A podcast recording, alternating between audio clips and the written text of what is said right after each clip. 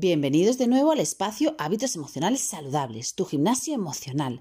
¿Habéis entrenado vuestras emociones un poquito? Esto está muy bien para conseguir músculo emocional.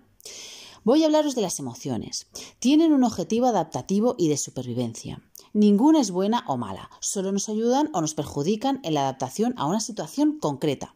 La idea es entrenar para regular las emociones en intensidad, de forma que nos ayuden a mejorar en lugar de hacernos sufrir.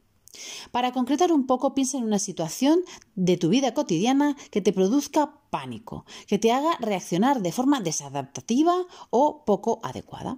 Para entrenarte y poder reducir ese miedo hay que tener en cuenta lo siguiente. Si percibes señales fisiológicas de miedo, debes atenderlas y valorar si te estás poniendo en riesgo innecesariamente. Si no arriesgas tu vida, afróntalo y sigue adelante.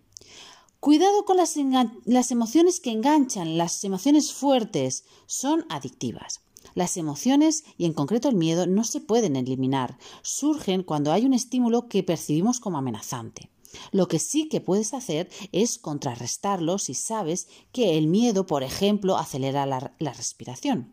Lo más eficaz será respirar profunda y lentamente hasta controlarla voluntariamente.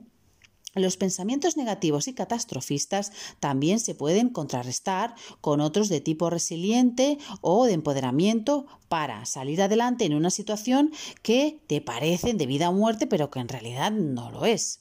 Esto no se consigue de un día para el otro, sino que hay que ir entrenando poco a poco en niveles de intensidad baja de miedo para controlarlo de forma progresiva.